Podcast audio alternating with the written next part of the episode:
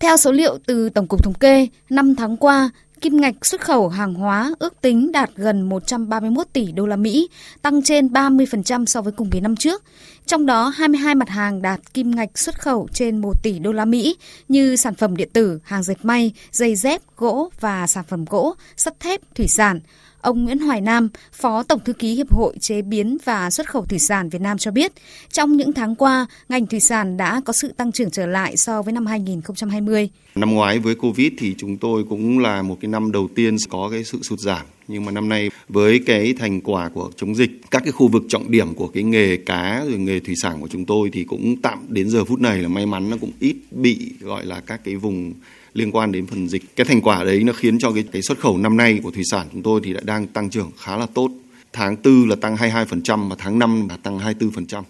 Mặc dù hiện nay dịch COVID-19 vẫn đang có nhiều diễn biến phức tạp, song theo Hiệp hội Da dày và Túi sách Việt Nam, các đơn hàng da dày, túi sách đang dịch chuyển về Việt Nam ngày càng nhiều. Đây cũng là thời điểm, cơ hội để các doanh nghiệp phục hồi sản xuất, kết nối lại các chuỗi cung ứng, đồng thời cho biết dù tình hình sản xuất, kinh doanh của tất cả doanh nghiệp trong ngành chưa phục hồi như trạng thái bình thường trước kia, nhưng nhìn chung, nhiều doanh nghiệp giữ được phong độ và vượt qua khó khăn, tận dụng tốt thị trường.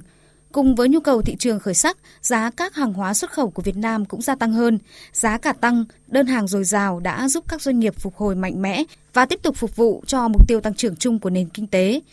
Chia sẻ về nguyên nhân đơn hàng tăng, ông Thân Đức Việt, Tổng Giám đốc Công ty Cổ phần May 10 cho hay, năm 2020, nhiều chuyên gia dự đoán tình hình đơn hàng năm 2021 có thể không tốt, nhưng thực tế hoàn toàn ngược lại. Doanh nghiệp đã có đơn hàng đến hết quý 3. Điều này có được một phần là nhờ doanh nghiệp có chiến lược nhập đơn hàng từ quý 4 năm 2020 cho năm 2021 với mức giá hợp lý, thậm chí chấp nhận các đơn hàng không phải mặt hàng truyền thống. Đặc biệt các thị trường cạnh tranh như Myanmar, Campuchia, Bangladesh, Ấn Độ hiện chịu bất ổn về chính trị hoặc chưa có biện pháp phòng chống dịch hiệu quả nên khách hàng đã chuyển dịch đơn hàng về Việt Nam trong ngắn hạn. Còn theo ông Vũ Đức Giang, Chủ tịch Hiệp hội Dệt may Việt Nam, Chủ tịch Hội đồng Quản trị Tổng Công ty Cổ phần Việt Tiến, nhờ khả năng kiểm soát dịch tốt, chính trị và kinh tế vĩ mô ổn định nên các đối tác quốc tế đã ưu tiên chọn Việt Nam. Do đó, nhiều doanh nghiệp dệt may đã có đơn hàng đến hết năm nay tiêu cái xuất khẩu ấy, của ngành dệt may đặt ra là chúng tôi phải xuất khẩu đảm bảo được khoảng 39 tỷ rưỡi 40 tỷ đô la Mỹ. Mục tiêu đó tháng năm nay sẽ đạt khoảng là 16 tỷ đô la Mỹ. Mục tiêu này thì nó nó chưa mang lại một cái như cái mong muốn mục tiêu ban đầu. Ngược lại thì 6 tháng đầu năm nay thì lượng đơn hàng chuyển về Việt Nam tương đối là đầy, thậm chí là quá cái, cái năng lực thực tế sản xuất của phía Việt Nam. Sự khởi sắc trong kinh doanh xuất khẩu hàng hóa khiến cộng đồng doanh nghiệp tin tưởng hơn vào sự phục hồi kinh tế. Các chuyên gia kinh tế cho rằng việc đẩy mạnh tiêm vaccine sẽ là một giải pháp kiểm soát dịch bệnh, sớm đưa doanh nghiệp trở lại trạng thái hoạt động bình thường, đảm bảo được mục tiêu tăng trưởng kinh tế. Theo chuyên gia kinh tế Đinh Trọng Thịnh, việc đầu tiên các doanh nghiệp cùng với chính phủ và toàn xã hội tiếp tục phải coi việc phòng chống dịch là nhiệm vụ cực kỳ quan trọng và trọng tâm để có thể tăng trưởng và phát triển được sản xuất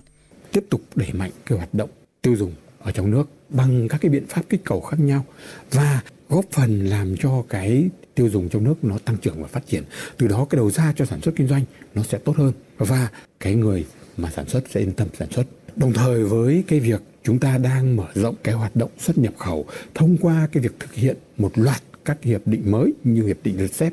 hiệp định EVTA hoặc hiệp định EU UKVTA um, um, giữa Việt Nam với Vương quốc Anh thì đây là những cái cơ hội để cho các cái doanh nghiệp Việt Nam tiếp tục đẩy mạnh sản xuất. Cho nên cái việc mà tiếp cận với các cái thị trường mới, tiếp cận với những điều kiện để có thể xuất khẩu được sang các thị trường này là một cái cơ hội cho các cái doanh nghiệp Việt Nam có thể đạt hiệu quả cao trong xuất khẩu. Mặc dù trong bối cảnh khó khăn, song vẫn có những tín hiệu tích cực tại một số doanh nghiệp, ngành hàng trong nền kinh tế.